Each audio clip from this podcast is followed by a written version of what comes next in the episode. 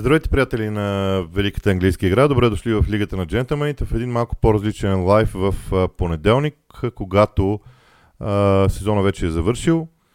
Това, което аз винаги съм се шегувал след края на последния ден от сезона е, че ам, и всъщност се шегувам с една сцена от а, любим, един от любимите ми филми. А, там мъж и жена очевидно са влюбени, върви процес, в който трябва да разберат единия и другия, да, да установят какви хора са. И дамата пита, добре, какво, защо, кога свършва това нещо с футбола, с което ти си обсебен? Той казва ми през май. И после какво правиш? Ми нищо стоя в парка и чакам да излезе програмата за следващия сезон. Та ние сме горе-долу в този момент. Чакаме да излезе програмата за следващия сезон. Добрата новина е, че знаем кога става това нещо. В 11 часа българско време на 15 юни. Има, няма половин месец. Се ще издържим по някакъв начин, а, след което ще излезе програмата. Това, което ние ще правим, са някои неща, които аз не искам сега да обявявам. Ще има отделен епизод за програмата през лятото, която ще направим. Бъдете убедени, Лигата на джентълмените няма да спира. И през лято, може би изключение на една седмица, когато смятам да отида на море и просто да се изключа от абсолютно всичко около себе си. А, ще има, надявам се, всяко едно, всеки един отбор ще има своето време като анализ на сезона, който изтече. Надявам се да мога да направя анализи на отборите от Чемпионшип, които влизат в а, Висшата лига. Имаме достатъчно време този път, няма някакви а, първенства, които да ни а, губят времето и да ни а, така разсейват от а, английската игра, така че ще има достатъчно време и за това. А, спирам до тук а, с тези неща. Започвам с отговорите на въпросите. Методи Мандалев. През този сезон Ливърпул е спечелил с 24 точки по-малко спрямо предходния. Ако следващия надгради с около 10 успешен сезон ли ще е според теб или критериите би трябвало да са различни? С чудесен въпрос за начало. Защо? Защото в крайното класиране, което никога не лъжим, само си един момент да коригирам леко камерата, така. А, крайното класиране никога не лъже. Това е факт. И когато Ливърпул е спечелил с 24 точки по-малко от предишния сезон, има причина за това. Колко точки по-добър трябва да е Ливърпул през следващия сезон? Мнозина ще кажат, трябва да е шампион. Много е трудно според мен. А, още повече Клоп ще търси нещо ново. Промените, които Ливърпул ще направи, няма да са малко. Така че според мен 12-15 точки повече за Ливърпул биха били добър сезон. Плюс трофей обаче. Защото а, в ноу-хауто на Ливърпул вече под ръководство на Юрген Клоп е умението да печели трофей. Така че Шампионска лига, лига, шампионска титла в Висшата лига възможна е, не е невъзможна в никакъв случай. За мен не е чак толкова вероятна, но трофей от голям турнир ще видим. Станислав Киров. Каква мислиш ще бъде ролята на Шматки в Ливърпул с договор за 3 месеца? Звучи абсурдно. Сега това с договора за 3 месеца не съм... А, а, не съм сигурен, че ще е така. Няма логика да е с договор за 3 месеца. А, но много е важна динамиката в отношенията менеджер, спортен директор, собственици на клуба. Може би самия Шматки имам нужда от малко време да се ориентира, все пак той идва от Германия. Аз съм от хората, които предпочитат да съдят за един човек и работа му предимно по действията, така както бих искал към мен да се отнасят. А, така че не бих искал да не бих искал да правя изводи сега. Иван Борисов, какво е виждането ти за развито на Челси под ръководството на Почетино? Може би ще разочаровам някои фенове на Челси, но аз смятам, че а, Челси е един чисто нов клуб. Смятам, че усещането от времето на Абрамович трябва да бъде забравено, защото Челси вече е много различен клуб. И те почват от начало, от кота 0.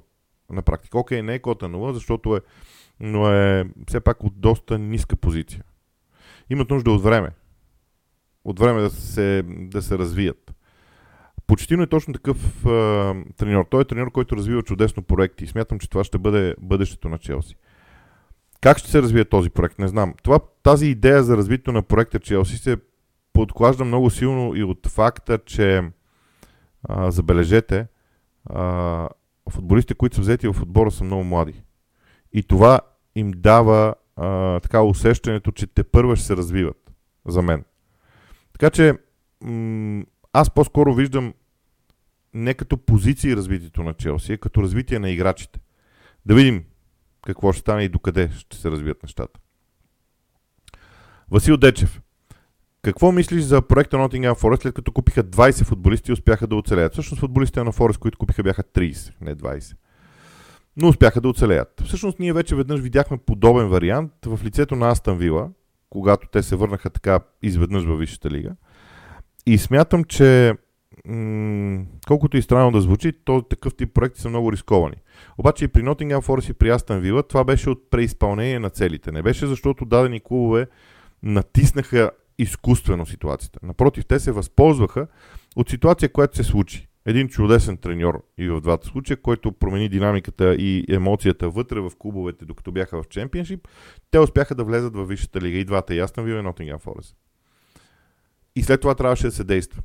И тогава собствениците действаха, бих казал, абсолютно адекватно и се справиха. Така че много е важно да направим разликата между това, че един отбор, влизайки във Висшата лига, трябва да купи 20 или 30 души, не защото самата идея е такава, а защото имат нужда от това. И, Нот, и Астън Вила тогава, в началото, и Nottingham Forest имаха нужда от това, защото имаха много футболисти, които бяха взети под найем, а които не бяха техни, трябваше да се запълни състава и така нататък. Много е важен този, този вариант. Ненко Балджиев, благодаря за работа през целия сезон, аз също благодаря. Какво мислиш за конкурентността в Англия при три поредни титли за Сити, особено светлината на края в Германия и четири различни шампиона в Италия? А, доминацията на Манчестър Сити е факт. Това никой не може да го отрича. И е факт следното нещо. Вижте титлите на Манчестър Сити в годините, включително и тази. Не беше лесна. А, конкуренция има. Просто Ман Сити е много силен. Когато имаш такова явление в футбола, каквото е Манчестър Сити в момента в Англия, неминуемо се стига до нещо подобно. Освен това, аз бих казал, че някои от титлите на Манчестър Сити можеха да принадлежат, принадлежат на Ливърпул. За което вината си е изцяло в Ливърпул. Аз никога няма да спра да соча с пръст един матч на Олд Трафорд. А когато а, имаше четирима контузени футболисти на Man United през първото по време, тогава смените бяха само три и през второто по време Клоп не рискува да ги натисне, за да си спечели матча и в крайна сметка в онзи сезон, матчът завърши на Олд тогава наравно, в онзи сезон една точка реши, ако не се лъжа всичко. Тоест тези титли на Ман Сити, да, те са наистина такива, но просто Манчестър Сити е отбор, който е явление в световния футбол. Това, което Манчестър Сити прави в момента като ера, ще бъде отчетено в световния футбол като начало на нова ера в а, самата игра. Те променят играта в момента. И аз мятам, че разбитото на отбори като Астън Вила, като Брайтън след това, а, бих могъл да дам и от Европа примери в това отношение. А, срива в клубове, като и различните решения, които се опитват да вземат други топ клубове. Говоря за Байер Мюнхен. Ето виждате слухове за това, че Тухел ще се маха, защото не е съгласен с това, което в Байерн правят и искат да правят.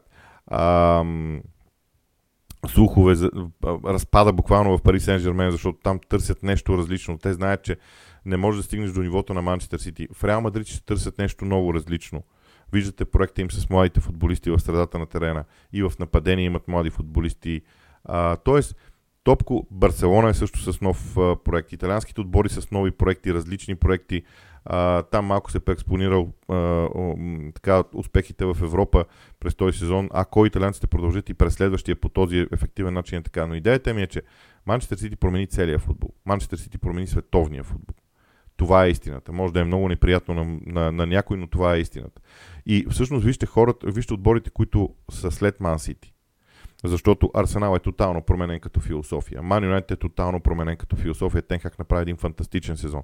Нюкасъл е тотално променен като философия. Тези три клуба а, подхождат по различен начин в сравнение с а, традиционно силните Ливърпул, Тотнам, Челси. Тази промяна е значима.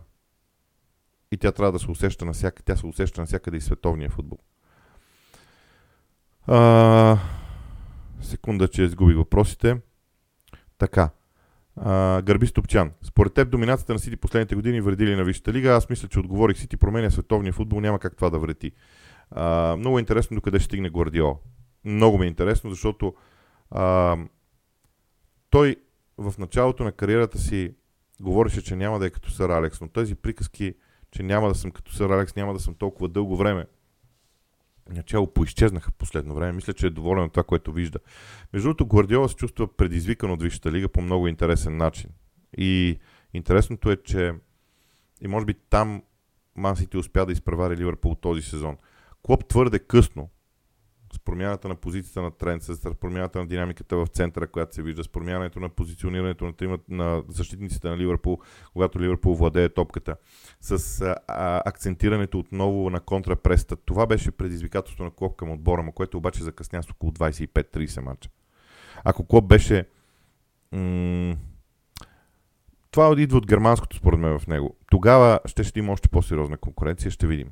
Мишо Георгиев, какво трябва да направи Лестър, за да се завърне във Висшата лига? Вижте, Лестър ще а, гради чисто нов отбор. Там ще продадат футболисти за много пари и ще градат чисто нов отбор. Аз имам, на момент имам чувство, че го направиха нарочно. Има ли вероятност а, Ливърпул през следващия сезон да уволни Клоп, ако представянето е също като до сегашния? А, значи, ако американските собственици уволнят Клоп, а, не знам как ще се изкажа за тях в това положение. Според мен вероятността е нулева. Вижте, Клоп, Гвардиола в момента са в такова... М- направили се толкова много за клубовете си, че сами могат само да напуснат.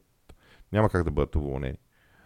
Иван Борисов, имаш ли наблюдение върху Мануел Угарти и смяташ ли, че би паснал в Челси като партньор на Енцо Фернандес в центъра? Нямам достатъчно наблюдение, така че а, най-знаете ли, във Висшата лига винаги съм смятал, че няма значение какво си играл навън. Давам ви пример с Роберто Фирмино, как дойде в Ливърпул, какъв играч дойде в Ливърпул. Давам ви пример с Джоелинтън, какъв играч дойде в Ливърпул. Много хора, а, в Ньюкасъл, извинявам се. А, много хора по различен начин гледат на, на всички тези неща и от тази гледна точка така на мен ще ми е интересно да видя бъдещето в а, времето, по какъв начин се наложат в а, Висшата. А, Даниел Бох, Боч, може би, не знам дали се казва така. Ще бъде ли Лутън пример като Нотингем Форест на тотално нов отбор от покупки или ще разчитат предимно на ядрото от футболисти, които бяха този сезон, въпреки финансовата инжекция? Вижте, Лутън няма да продължат да се... Лутън няма да са различни. Лутън са а, според мен едно модерно изражение на Сток Сити, модерно изражение на, Бор... на Брентфорд а, и, и общо дето така е структурата на отбора те, аз между другото утре в Premier League Talk Show ще покажа и малко от играта им, а, защото те наистина ще се отличават от всички във Висшата лига. И това ще бъде поне за мен доста, доста интересно. Диан Цветков, на кое място според теб може да върши Арсенал през следващия сезон? Има ли шанс да проби в Шампионската лига? А вижте, да говорим за следващия сезон сега е изключително рано. Не виждам голям смисъл и ще ви кажа защо. Отборите ще се променят много през лято. Много отбори ще се променят много. Аз мятам, че това, което Манчестър Сити направи, предизвика всеки от клубовете да вземе, да вземе решения, които са прекалено променящи клубовете. Манчестър Сити промени всичко като условия в Висшата. Станислав Киров. Относно петъка, в който нямаше лайф, почувствах се все едно не съм взел детето от градина. Празен ден. Съжалявам и се извинявам а, за петъка. Вината е чисто моя. А, реших, че мога да дам 4 дни на семейството си. а, както искате ме съдете. А, реших, че мога да го направя. И реших, че трябва да го направя. Та, така. Имаше, знаете, празнични дни. Те, нормалните хора нормалните хора почиват в... като има празници, почиват. При мен никога не е било така. Този път реших да направя нещо различно, за което се извинявам и съжалявам, но мисля, че днес наваксаме. Ивайло Русев. Този сезон е най-резултатният към голове през ерата на Висшата лига. Напредване на играта или нещо повече зад това. Според мен VAR помогна за това ам, при засадите. Другото нещо, което според мен ам, Висшата лига и съдейството в Висшата лига а, прогресира, колкото и странно да звучи. А, за мен прогресира през този сезон, особено втората му половина. А, след промяната и влизането на Хауърд Уеб. Аз мятам, че с течение на времето Хауърд Уеб ще опита и ако това стане, бих бил безкрайно благодарен да върне английската игра към нейния малко по-твърд вариант. Като в същото време не, т.е. границата на твърдост да бъде преместена малко. Това би било чудесно, защото смятам, че това ще увеличи а, головете. Ще видим. Диан Цветков, на какво се дължи това хладнокръвие при топчите през този сезон? Те завършиха без нито един червен картон. Вижте, Арсенал се променя. М- когато си много уверен в това, което правиш, а, това въжи за всичко. Когато си уверен в това, което правиш, ти не отиваш да правиш излишни неща. Ти знаеш какво трябва да се случва на терена. Червените картони, картони са плод на хаос. В повечето случаи. А, когато, примерно, един играч мине зад гърба на защита на Арсенал, Арсенал знае, че може да разчита на вратаря си. Вече. А, Арсенал има чудесен шут стопър на вратата. Там аз имам друго мнение по отношение на някои елементи в играта на Рамсдел, но с това те не правят излишни нарушения. Когато защитите е толкова високо на терена също, когато целият отбор пресира, е различно. Тоест тежестта не пада толкова върху хафовете и бранителите, когато нападателите вършат толкова много работа. Така че тя е комплексна причината. Галин Георгиев, какво очакваш като развитие в Арсенал през новия сезон? Има ли още на къде да се развива Арсенал с Артета? Арсенал е в, в третата година от 5 годишния проект, според мен, на Артета. Тази година Артета ще смени футболисти, на които той разчиташе много да му изнесат тежестта, докато младите съзряват. Според мен, най-добрия, сега ще опиша най-добрия вариант за мен в Арсенал. Взимат се двама полузащитници в лицето на Деклан Райс и на Кайседо. Дават се страшно много пари за тях. След което това ще глътне почти целият бюджет на Арсенал, след което останалите покупки, а, които бих трябвало да бъдат един крайен бранител, може би десен, а, или ако напусне Тирни ляв, защото аз не съм сигурен, че Тирни вече ще напусне, или Тирни напуска и се взима човек, който може да играе в дясно и в ляво, като крайен защитник. Може би това би било най-добре а, в един момент. Плюс въпросителното е около партия. И то, ако и, ако и партия е напусне, тогава там трябва да се търси човек. За мен Жоржино се включи неочаквано добре и в даден момент се преценява какво правиш с футболистите си в атака, които има. Защото Бългън даде достатъчно поводи да се мисли, че той може да влезе в ротацията, в ротацията от шестима нападатели на Арсенал. Така че това е развитието на Арсенал и аз мятам, че Арсенал трябва да се помъчи да прибави още 10 точки към актива си. Със сигурност. Красмир Динков. Освен Джака, очакваш ли други от халфовата на Арсенал да напуснат или Артета да ще ги запази заради опита а, дори да се случат нещата с Райс и Мойзес Кайседо? Аз току-що отговорих. За мен единствената въпросителна е Партей. Елнени се възстановява, ще видим по какъв начин ще успее да го направи. Виктор Андреев, какво ти е мнението за финала в Лига Европа? Севиля или Рома имат по-големи шансове? Ам, за мен по-добрият отбор е Севиля. А, Рома съответно има предимството на Жозе Мауриньо, който умее да печели финали а, и умее да печели такъв тип едномачови съперничества. Но футбола, който се вили играе ми се струва по-интензивен. Аз напоследък а, м- интензитета в играта е едно от качествата, които харесвам и качествата, които смятам, че прилягат на големите отбори. Методи Мандале, Мандалев, извинявам се. Виждаш ли прилика на Тенхак и Артета, съответно с uh, Сафи Венгера?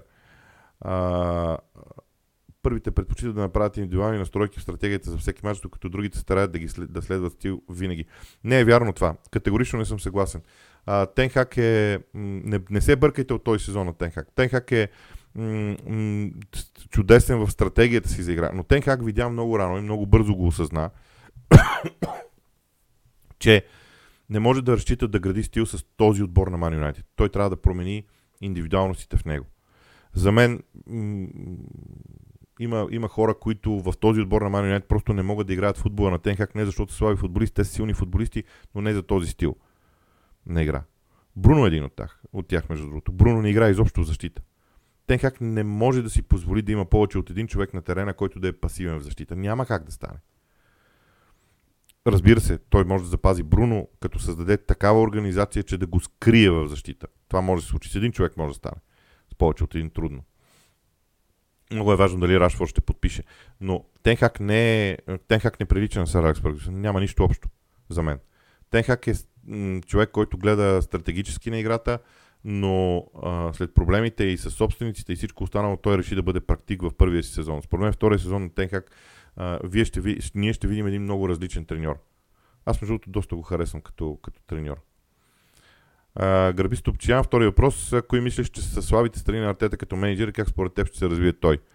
В момента не виждам слаби страни в Артета като менеджер, виждам а, страни, които той може да... М- ми виждам страни, които той систем, системно пренебрегва. Смятам, че Артета пренебрегва а, ротацията на стартовия състав, за да установи абсолютно категорично стила на игра на този отбор. Което е риск, който той поема съвсем съзнателно. Сега, при положение, че стила е установен, той трябва да започне да разширява състава и да разширява опциите в този стил. А, разширение и развитие, това ще бъдат думите, ключовите думи на следващия сезон за Арсенал. А, липсата на толкова бързо правени смени, а, забавянето на смените също според мен търсен ефект от гледна точка на това да види този отбор в съответните обстоятелства как се справя. Ще видим. За другия сезон на Арсенал ще говорим, когато дойде време за другия сезон. Сега е много рано. Искам да видя отборите какво ще променят в себе си. Ахмет Иса, според те, потваря ли се дистанция на класите между горната и долната половина на класирането във Висшата лига? А, горната и долната половина не. Според мен обаче, можем спокойно вече да говорим за топ 8 с влизането на Астан Вила в Европа.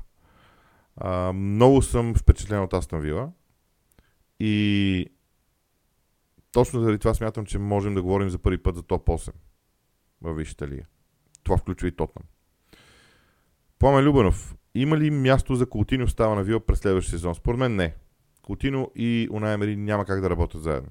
Вижте, това е. Големите менеджери не могат да търпят на терена футболист, който не работи в двете фази на играта. Забравете го. При топ отборите това е изключено. Абсолютно изключено. Няма треньор, който да уважава себе си и да държи повече от един такъв човек. Той трябва да е златен, трябва да е изключителен, за да го държите на терена, ако той не ти работи в двете фази на играта. За Деброй не може да се направи такова изключение, примерно такъв калибър играч. Може би дори за Бруно в офанзивната фаза на играта, но мен не ми харесва как Бруно действа в играта без топка и преста на Ман страда от това. Георги Мустакеров. Здравей, Боби, ти спомена прогреса за точките с 10 или 15 ще е чудесен като пример посочи Арсенал. Юнайтед, Юнайтед обаче ви направиха прогрес цели 17. Били споделили от твоето, своето мнение за тяхното развитие. Ми аз вече го казах, аз съм много впечатлен от Тенхак. А, изключително впечатлен от Тенхак и неговите решения а, в а, хода на сезона. А, смятам, че той дори опита да направи всичко за Хари Магуар. А, за което му свалям шапка, защото той даде на Хари Магуар 3 или 4 шанса да покаже себе си. И просто Хари Магуар много бързо бе решил, че ще напуска. Същото се случи с Мактомини. Мактомини имаше тези шансове а, за да пробие. А, аз мятам, че просто той, просто Тенхак се убеди а, с какви футболисти има, какви футболисти му трябват и чистката в момента ще е зловеща, според мен. Мисля, че много хора ще бъдат изненадани от а, това. Но сезон на Man е прекрасен, за да не кажа брилянтен. И ще ви кажа на базата на какво го, а, го казвам. На първо място, което е много важно, Юнайтед завършва със сигурност един трофей, може да са два по теория. Завършват не в топ 4, завършват в топ 3. Тоест, след двата най-добри отбора, вижте ли, които се отличават от всички останали през този сезон, Ман Сити и Арсенал, веднага след това са Man United. Имаше един момент, който Man United бяха и много близо до първото място, което също е бонус. Играят два финала. Прекрасен сезон е това. И най-важното, освободиха се от Роналдо. Смятам, че Тенхак а, хем даде възможност да види, абе, ще може ли с Роналдо, убеди се, че няма как да стане с Роналдо. И много бързо се отказа. Ева за което. В смисъл, казвам го, защото м- това е много, много ключово действие от негова страна. Владимир Ангелов. А, не знам дали да ти честите понеделника, при все, че ни остава само един матч този сезон. Кои са трите отбора, които те впечатлиха най-много, кои разочароваха тази година? А, впечатлиха ме повече от три. А, ще махна Арсенал това число, защото там очевидно впечатлението е при мен нормално, защото аз го прогнозирах и така нататък. На първо място Ньюкасъл, после Астън Вила и после Ман Юнайтед. Брайтън аз имам, имам някакво усещане за Брайтън, че нещо ми липсва. А, нещо ми липсва в този отбор, не мога да разбера какво. Гледам ги, гледам ги, не мога да разбера, нещо ми липсва в тяхната игра. Това същото чувство го имах и при Грейн Потър. Може би е централният нападател. Няколко пъти гледам. Те имат нужда обаче от различен тип централен нападател.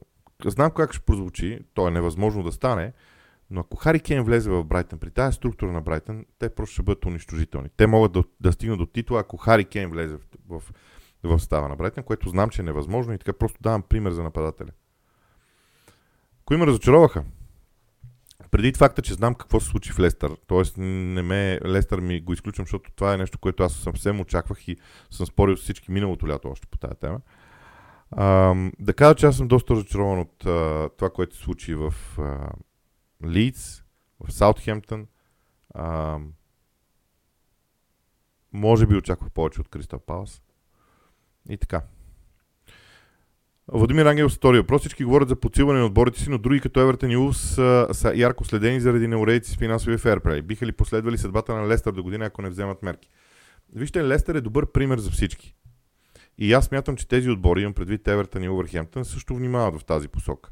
Да не говорим за менеджерите, които имат. Много опитни менеджери и на Увърхемптън и на, и на Евертън, които знаят какво имат, от какво имат нужда и как трябва да решат проблема. Колкото до... Аз, да, аз между другото, неуредиците на Евертън с финансови ферплей започват да поприключват, защото финансови ферплей назад губи някои от годините, в които, в които Евертън, Евертън харчеше много пари. Вече. Тоест Евертън с времето ще облегчава съдбата си. Що се до финансовия ферплей.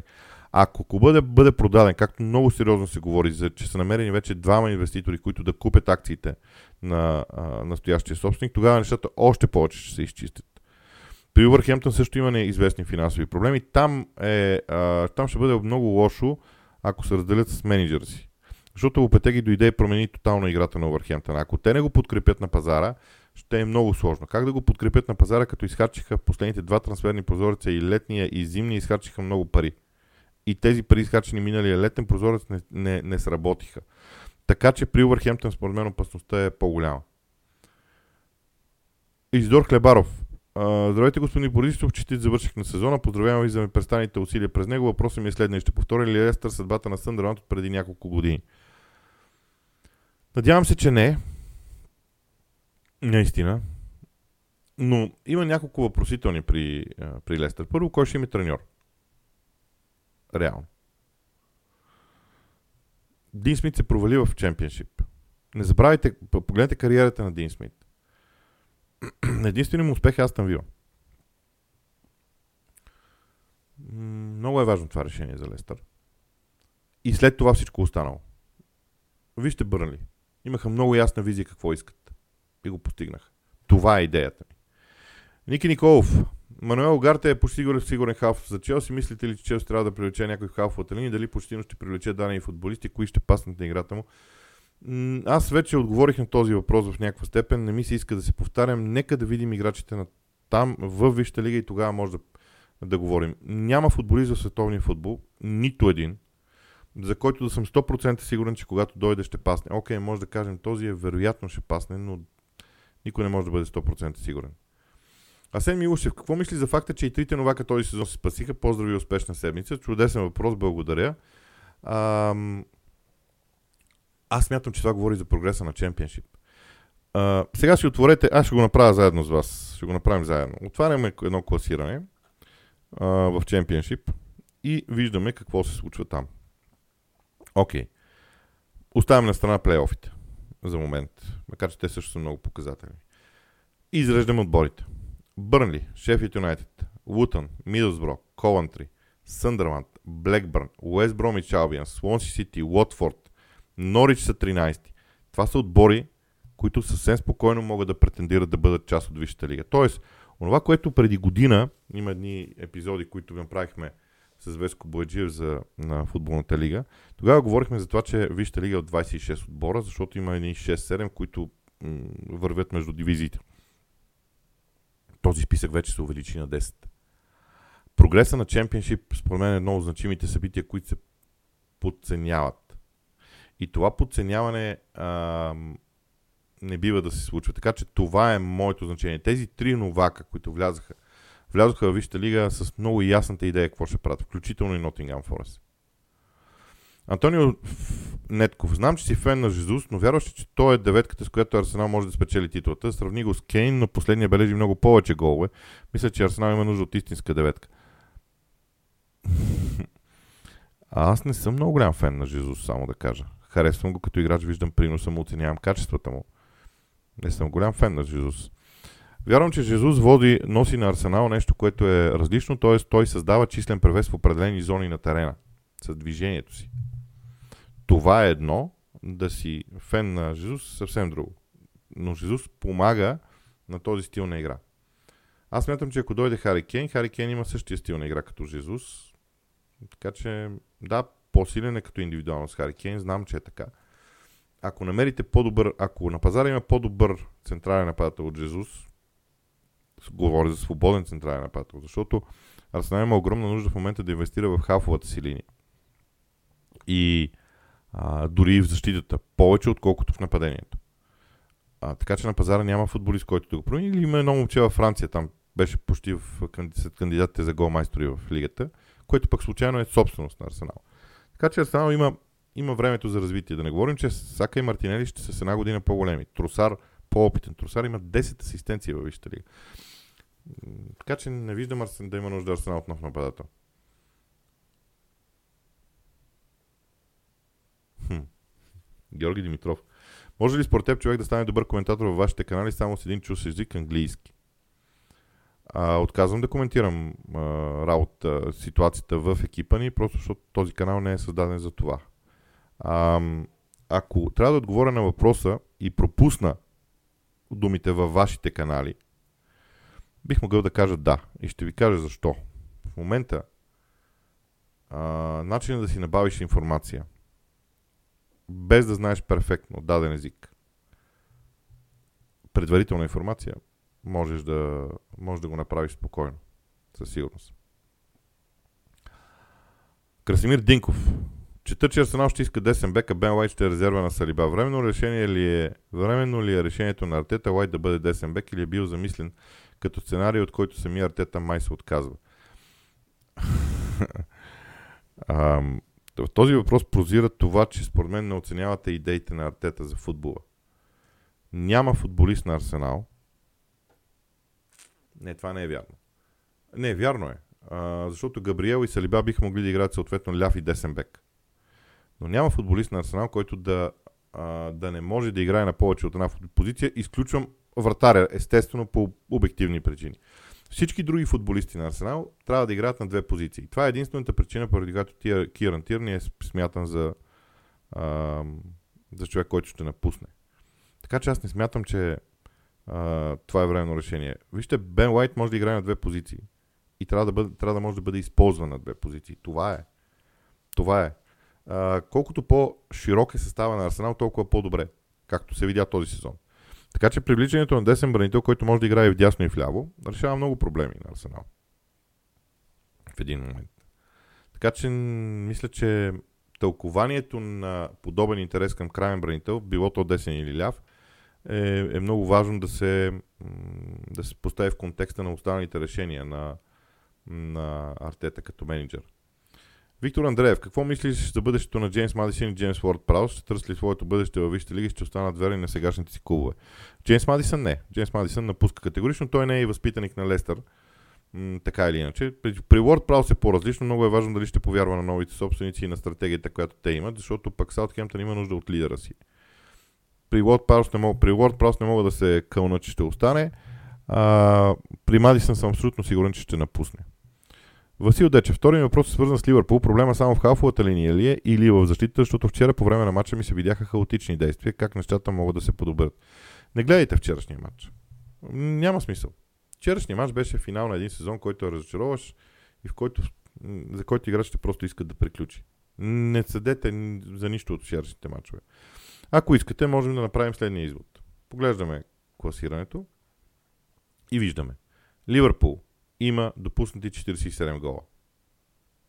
Брайтън има допуснати 53, Астън Вила 46. Отборите пред Ливърпул имат допуснати по-малко. Да, в играта на Ливърпул в защита има нужда от прогрес. Обаче има нужда от прогрес и от атаката. Защото Брайтън има 72 вкарани гола, Ливърпул 75. Тоест, не са много не са много елементите, които трябва да се подобряват, но все пак, все пак си ги има в случая. А, Накиса. Колко играчи очакваш да... Не знам дали така го чета правилно, ако го чета грешно, извинявам се. Колко играчи очакваш да привлече Мансити като брой? Трима. Толкова мисля. А, Георги Мустакеров. Мисли си, че с уникалната форма, която Бисака показва и доброто представяне на дело, Тенхак не трябва да мисли за позицията на десния бек. Вижте, Лан Бисака е чудесен вариант за този стил на игра на Man United, който гледахме този сезон. Само, че този стил на игра няма да станат чемпиони. Те трябва да доминират още повече над противника. Да не говорим, че ам, има, има редица неща, които стават скрити под повърхността. Сравнете броя на червените картони за годините, в които Джака е в Арсенал и годините и времето, в които Манионет има новия си полузащитник от Реал Мадрид. Има неща под повърхността, които са много важни. Ам, Каземиро може да играе много по-различна роля в Man United. Той има качествата да играе по-различна роля, но за целта му трябват крайни бранители, които да могат да владеят топката много добре. Нивото на Люк Шоу е базата. Това е най-низката възможна опция на владение на топката. За да може още повече Man United доминира съперника. Лан Бисака не го може. Лан Бисака е брилянтен в защита без топка един на един. Брилянтен. Той може да е резервна опция. На мен Диого Дало не ми харесва. А, има съответните качества, чудесен футболист. Майонет има нужда от по-силен десен бек, по-силен ляв бек. Но това са мои разсъждения. Вижте, аз очаквам да има 10 нови човека в Манионетите. 10. Обратно на предвиждането на всички. Тотална революция в Манионетите очаквам аз лятото. Дали ще случи друга тема. Ам... You will never walk alone 1892, след като Макалистър е почти сигурен, според теб колко още нови играчи са нужни на Ливърпул и на кои позиции. Не знам откъде решихте, че Макалистър е почти сигурен. Не забравяйте, че той е аржентинец. Не го забравяйте никога. Южноамериканците не са... М- при първото штракване с пръсти на някои отбори от Южна Европа, южноамериканците реагират по различен начин, в което няма нищо лошо. Въпрос на а, психика, възпитание и така нататък. М- Ян Костанчев. Какъв тип деветка трябва да вземе Почетино в Челси? А хора, в Челси има един футболист, който се връща в Челси. Казва се Лукако. Изчакайте да видим, да не би да се окаже, че под ръководството на Почетино Лукако може да, изглежда, може да изглежда по различен начин. Може ли аржентинеца да извади най-доброто от Кай Хаверс или той е пътник според теб? Ако Лукако влезе във форма, Кай Хаверс се изиграе, заиграе зад гърба му, Челси ще има много различни опции в нападение. Антонио Нетков. Ама този въпрос го отговарях. Константин Георгиев. Според теб Джеймс Уорд Праус били пасна на футболи, е, като футболист в средата на терена на Ливърпул? Да, би бил чудесен. Александър Спиров. Какво предпочиташ кое е по-трудно? 100 точки във Висшата лига или непобедимите на Арсенал с 12 хикс? Те бяха 13, ако не се лъжа. Да, 12 бяха. Това са две различни епохи. Заради правилата на играта. Освен това, тогава Арсенал нямаше конкуренция в този сезон. Това е истината.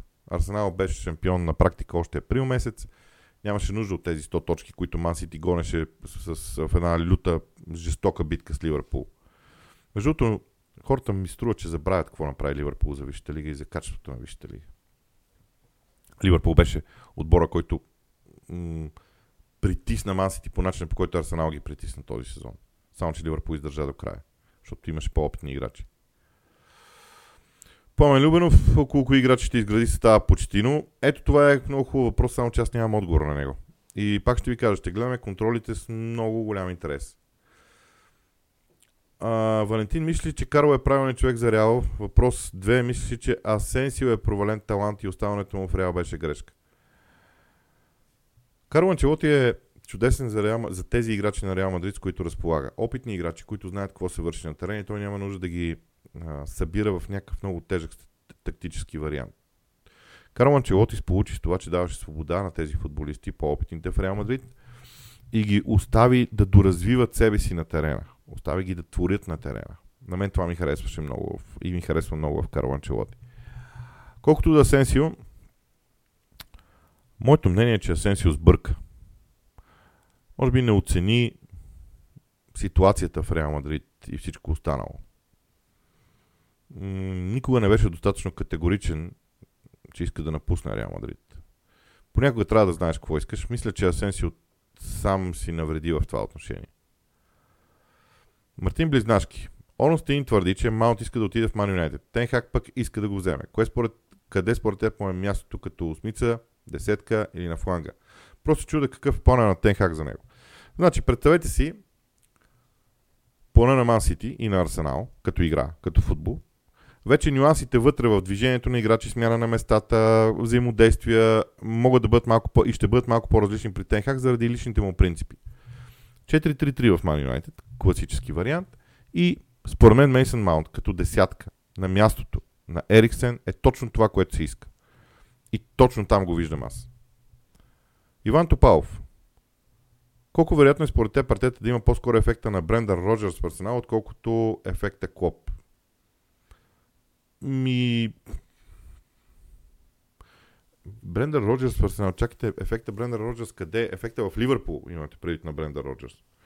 Възможно е. Въз... Всичко е възможно. Всъщност, вижте, Артета стигна до ниво, от което вече абсолютно ясно е, че той има страхотни качества като менеджер. Въпрос е дали може да стигне до титлата.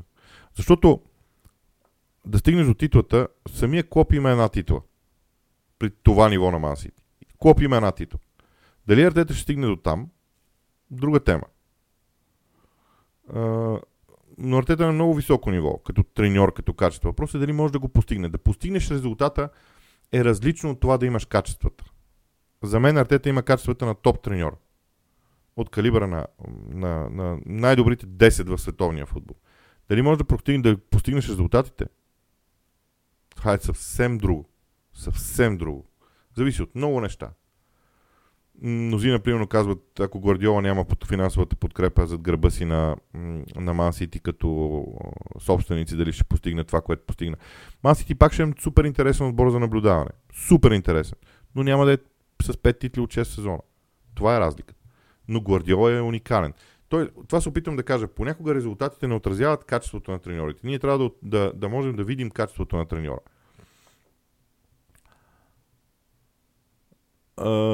Това име не, може не мога да го прочита, рискувам да го сбъркам и да обидя някого. Смяташ ли, че Ливърпул стои състав и малко подсилване може да се бори за титлата и другия сезон или ще подобрят към положителна черта в играта си, защото видимо имат проблеми? С малко подсилване, не. С много подсилване съм склонен да смятам, че Ливърпул ще влезе в битката за титлата. А ако Ман Сити вземе трите, трите купи, а, тогава имам чувство, че м- ще ми е много интересно тогава Гвардиола как ще притисне отбора си да прави по-големи неща. Не забравяйте друго. Ако внимателно проследите съставите на Ман този сезон, Деброй не бива пазен много жестоко. Той бива м- пазен като минути на терена.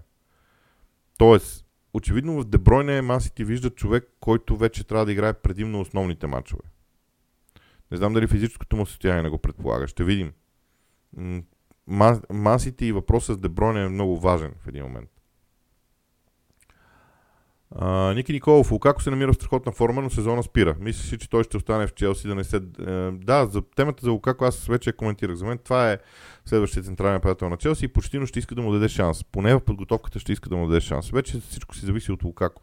Но от моите наблюдения върху този играч, той е много силно зависим от връзката си с менеджера. Ако той харесва менеджера си, ако менеджера му го харесва, а почти от хората, които могат да създават а, такава позитивна атмосфера – той изгради Хари Кейн, той изгради Хюн Минсон, той изгради много хора в Тотнам, които прогресираха, точно защото бяха в чудесна обстановка и смятам, че ефектът при Лукако може да бъде същия.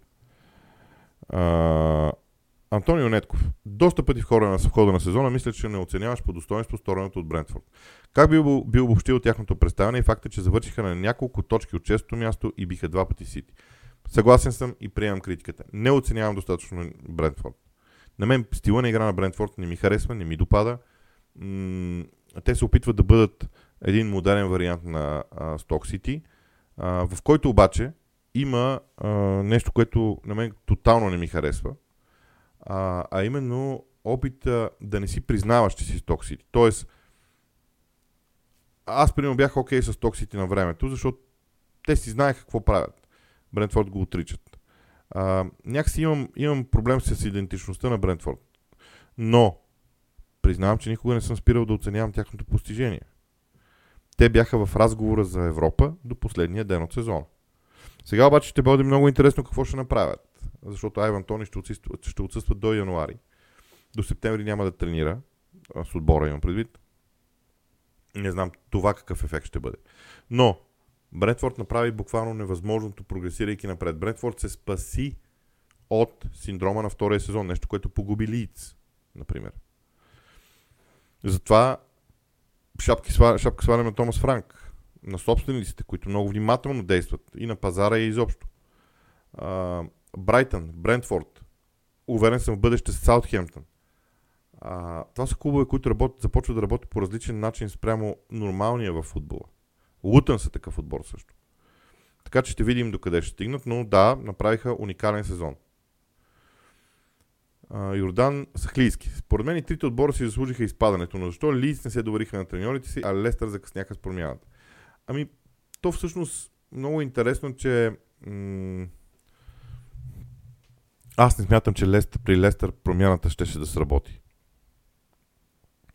Смятам, че и двата клуба станаха жертва на промените. Смятам, че ситуацията, в която бе изпаднал Евертън, Крамелите имат огромен късмет, че са във Висшата лига. А, ситуацията, в която бяха изпаднали, беше почти невъзможна. Шон Дайш направи нещо уникално. А, именно това ме кара да мисля, че м- в бъдеще време можем да видим а, и ще видим доста сериозна пробяна в Евертън. Ако Лици и Лестър бяха запазили треньорите си, аз мятам, че нещата ще да са по-различни за тях. Поне единия според мен ще, да се спаси. А, Веселин Светославов. Чемпионшип ще бъде много интересен от доста години насам, защото ще бъдат отбори с много претенции за вижте лига, които са ти най-интересни за гледане и цялостно развитие. Ами аз вече ги изборих по-рано. това са дестина отбора, които наистина правят нещо страхотно. Да не говорим, че Мило отдава претенциите за това. Не забравяйте какво се случи с Мило този сезон. Блекбърн също. Това са отбори, които имат своето развитие, плюс онези 7, 8, 10 отбора, които изборих. Тези, които изпадат сега. И трите, Лестър, Саутхемптън и Лийдс, имат потенциал да, да играят. Изобщо чемпионшип ще бъде много сериозна лига. Аз си признавам нещо, което беше груба моя грешка. Този сезон, поради това, че за първи път не съм водещ на студията в събота и неделя, а, реших, че подготовката за мачовете ми трябва да е по-прецизна и трябва да гледам английските отбори в Европа много повече. Да гледам европейски футбол повече. Това беше грешка която отчитам за себе си и която няма да се повтори. А, през следващия сезон ще си гледам повече чемпионшип, защото там наистина има отбори, които ги следят. Дай Боже те да дадат, те да дадат а, причина също така да бъдат а, гледани. Константин Георгиев, втори въпрос. Хм. Какво се случва с УЗ вече 2-3 години? На хартия имат добър отбор, но много често, когато положението на терена е срещу тях, сякаш нямат сили да се борят. Увърхемптън имат проблем с а, структурата на състава си. Нека да се изразя така. Това е един състав, който беше изграден от Нуно Санто, който има чудесни навици да играе в защита на контратака.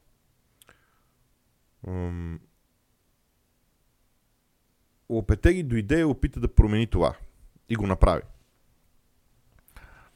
На мен обаче ми се струва, че преди Лопетеги имаше трусове в тази посока, защото всички в Увърхемптън искаха да вземат най-доброто от контратакуващия футбол и да добавят владението на топката. Не можеш. Няма как и двете. Понякога. Понякога. Има играчи, които позволяват това. В Увърхемптън не е така. И промяната при Лопетеги дойде точно от това, че той просто реши, че ще промени тотално Увърхемптън и се справи. Но сега трябва да се освободи от някои играчи, да вземе парите. Рубен Невес беше много по-късно изпратен едва ли не. Т.е. той бе обявен за, обявен за продажба. Така че ще видим. А, Веселин Светославов, да обърнем внимание, аз там вива. Къде бяха преди и след идването на Емери? Наистина е грандиозен успех за всички. Ако направят подходящите трансфери, нов, новия сезон ще са и по-напред. По-напред не знам. А, у Емери има един проблем. Той извлича най-доброто от футболистите, с които разполага. Когато обаче отиде на топ ниво, в голям клуб, говоря за ПСЖ, за Арсенал, ам, той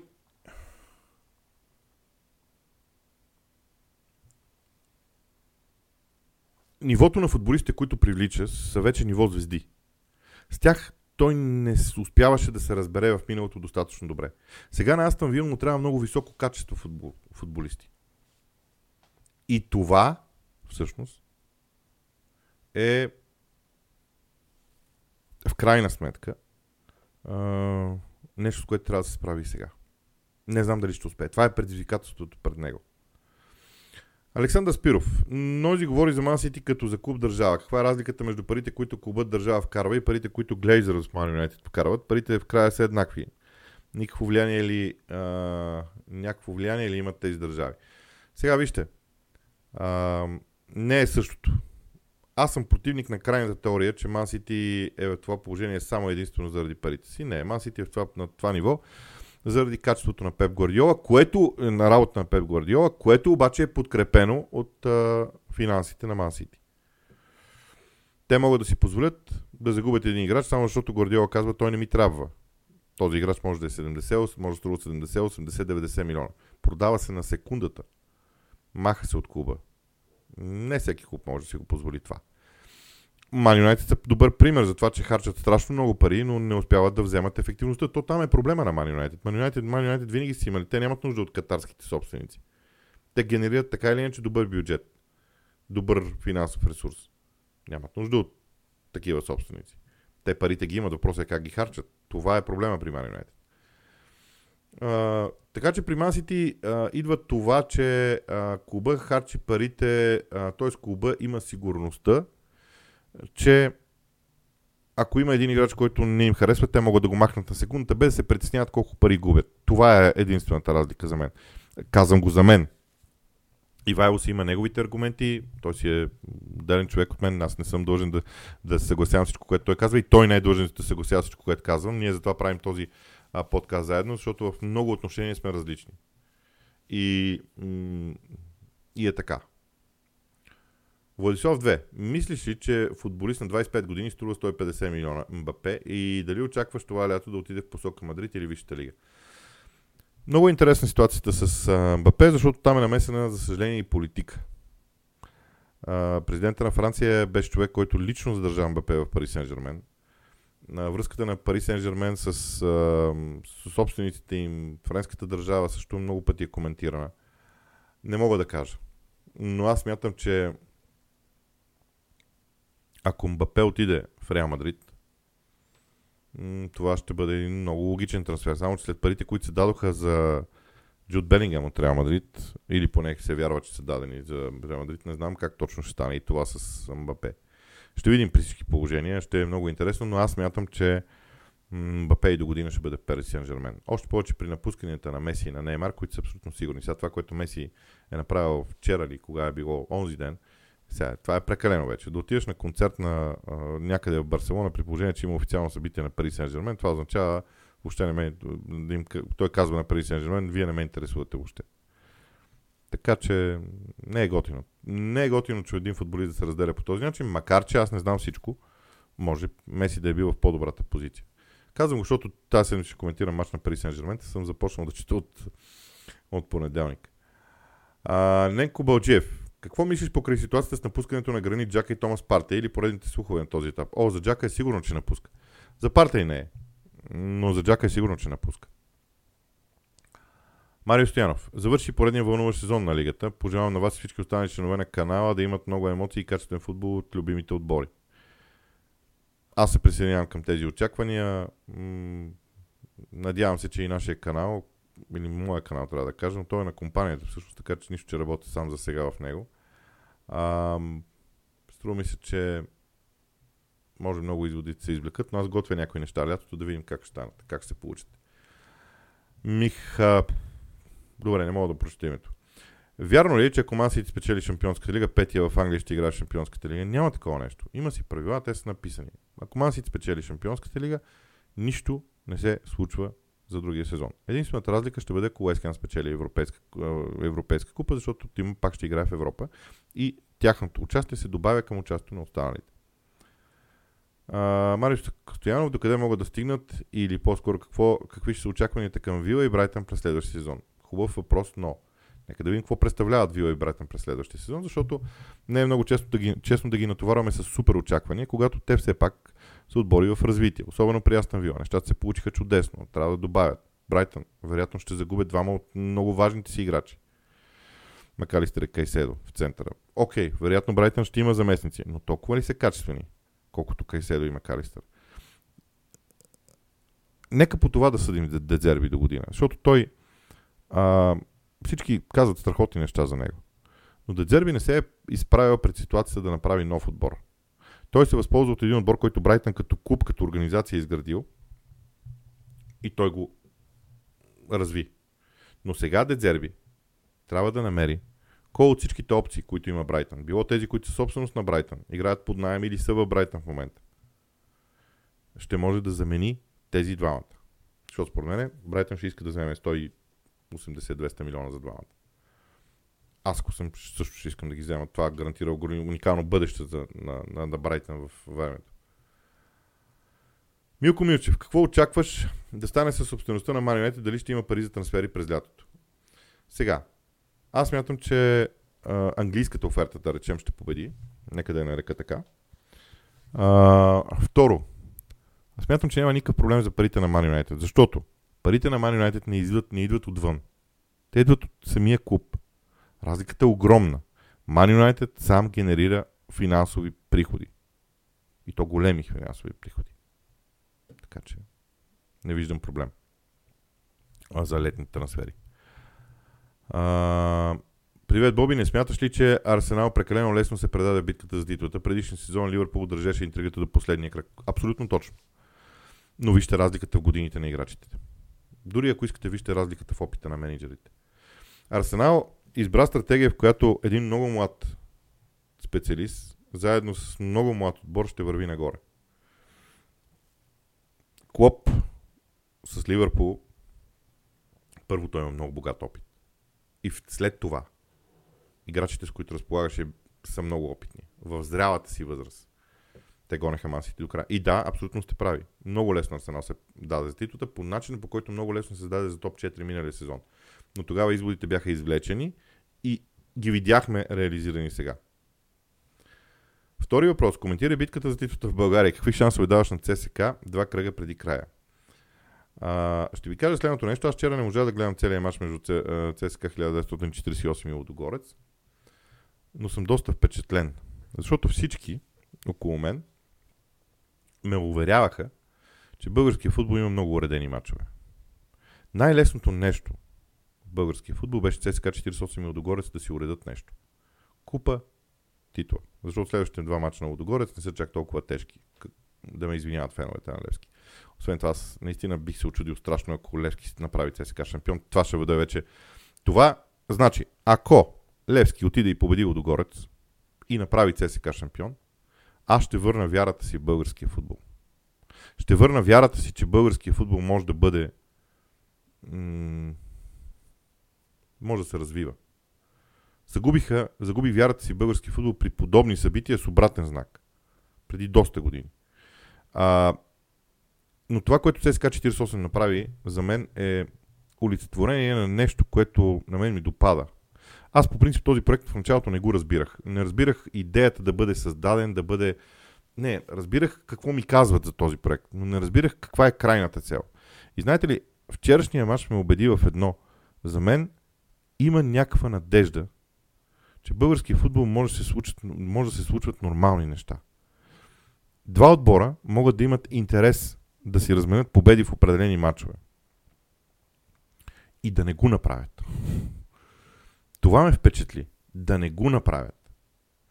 Защото знаем за антагонизма между двата отбора, а, които произхождат от, от ЦСК по един и друг начин. Едните емоционално, другите са спортен наследник на стария клуб. А, но въпреки това, ЦСКА 48 не го направи. Сега ще е много интересно, ако ЦСКА 48 отиде и вземе точки и на ЦСКА. Това ще бъде достойна позиция. Но ако пък в същото време Левски вземе точки на Лодогорец, това също ще е интересно. Само че аз знам, ако при един е такъв сценарий, знам колко хора ще скочат и ще кажат, тия пак са уредили мачовете. Това ме дразни в българския футбол. Усещането, че всяко нещо е плод на уреждане. А всъщност може да има някаква хубава изненада това е като пълната, наполовина пълната и наполовина празната чаша. Аз винаги ще съм оптимист и няма да, както ми говореха за играта на Локо Подив, тя била така, защото Локо Подив трябва да даде еди какви си мачове. Аз не го вярвам. Това са приказки, приказки, които чуваме нагоре-надолу. Така че шансове ЦСКА си има огромни за титлата. Титлата е в техните ръце. И ако се окаже, че в последния кръг ЦСКА и Левски излизат един срещу друг, за да решат титлата, не знам от колко време не се е случвало това. Имам чувство, че през... Трябва да... Тук вече хората, които после по-внимателно след български футбол могат да го кажат, но това наистина ще си е събитие. Без никакво съмнение. Владислав, две въпрос, две. Възможно ли е според теб Макалистър и Кайседо да отидат в Ливърпул и заедно с Байчетис да оформят халфовата им линия? Според мен Кайседо няма да е в Ливърпул. Да ви кажа, усещането ми за Деклан Райс и за Кайседо, че ще бъдат в Арсенал. Много рядко май месец имам такова усещане за трансфери в Арсенал.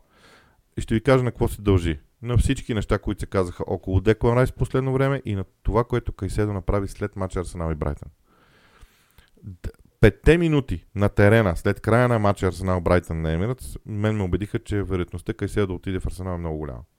По-голяма, отколкото в Ливърпул. Ако обаче Кайседо и Макалистър отидат в Ливърпул, не забравяйте, че те са продукт на играта на Брайтън, не са продукт на играта на Ливърпул. Стила на Брайтън и стила на Ливърпул е различен. И говорите за тройка с Байчетич, но там има още един футболист, още двама футболисти дори, които биха могли да имат много сериозно влияние. И така. А, кои са фаворити за изпадане от лига през следващия сезон? Е, хора, много, бързаме. Такива въпроси чак септември месец след края на трансферния прозорец. Втори въпрос. Кои са фаворити в чемпионшип? Иначе призива на Васил Дечев. Харесайте канала и клипа. Да, харесайте го наистина. Бих се радвал на това. А, втори въпрос. Кои са фаворити в чемпионшип следващия сезон? Пак въпрос. Чакайте, нека да видим какво ще Нека да видим какво ще направят тия клубове лятото. А, какви нови попълнения трябват на Ливърпул? Той клуб ги знае. Аз мятам, че в халфовата линия е проблема. Убеден съм, че е в халфовата линия. А, така. Тук изгубихме пак въпросите. Това е любимата ми част. А, леле, колко много въпроси има и аз колко съм назад в отговорите им. Съжалявам. А, между другото, вече е един и една. Не знам какво да правя с тия въпроси. Сега да направя по-дълъг лайф. Аз като направя по-дълъг лайф, той ще си продължи така до, до утре сутринта. Още пет въпроса. Ангел Овчаров. Какво ще се случи с трансферите на само през лятото? Не, не. Този не го броиме дори след петте. Отговорихме вече. Трансфер... Нека да видим нататък. А, Станислав а, CHK3. Втори въпрос според теб. Защо Ливърпул в почти последния момент контратакува топ 4? Каква е причината да се класират там? За мен Ливърпул а, Клоп намери и реши да промени Ливърпул твърде късно. Вината е на Клоп. А, Иван Топалов. Тази сделка за Юнайтед не ги ли обрича следващия сезон да се извън топ 4? Според няма никакъв проблем с тази сделка. Ман Юнайтед сам като клуб, като организация, като всичко генерира достатъчно финансов ресурс, за да може Ман Юнайтед да си похарчи 200 милиона паунда. За трансфери никакъв проблем. Аз не виждам проблем сделката си е сделка, тя върви успоредно. А, тя може да попречи документално на някои неща. Но доколкото разбрах, има договорка конкретно в английската а, оферта, както аз се наричам, а, да се харчат пари, като има едно съгласяване между двете страни. Освен това, смятам, че сделката за Манионет много бързо ще стане ясно, защото там се говори за акции и така нататък. А, Бултрас 92. Какво стана с обвиненията на FA Cup към Сити? Нали щеше да има наказание, защото след големия шум нещата изведнъж отихнаха. Защото се провежда разследване. Хората искат да проведат разследванията както трябва, за да могат, когато да дадат наказание, както беше Сайван Тони, никой да не протестира срещу него. Петър Михайлов. Какво ви е мнението за компютърните игри? Симулатори на футболен менеджер. Дали сте играли някога на такъв симулатор? Играл съм преди години, не ги харесвам, смятам, че те развалиха футбола като игра, защото накараха много хора, много млади хора да мислят, че в футбола всичко става с натискането на един бутон. В футбола всичко става с тежки тренировки, с тежка работа на тренировъчния терен и с много развитие. Не става като машина. Иначе са много забавни. Но човек трябва да ги отдели от играта. Сега слушам глупости. За мен това са абсолютни глупости. Че някакъв треньор във Франция, аз знам кой е, знам кой, нарочно се изразявам така. Някакъв треньор във Франция, станал голям треньор, отборно му прогресира, защото той, видите ли, играе в футбол менеджер. Добре де, Ама някой задава ли си въпроса, след като е играл футбол менеджер, тия четири нива на лицензи, които е покрил, какво значение имат за кариерата му? Дали те не са по-важни от това с футбол менеджера?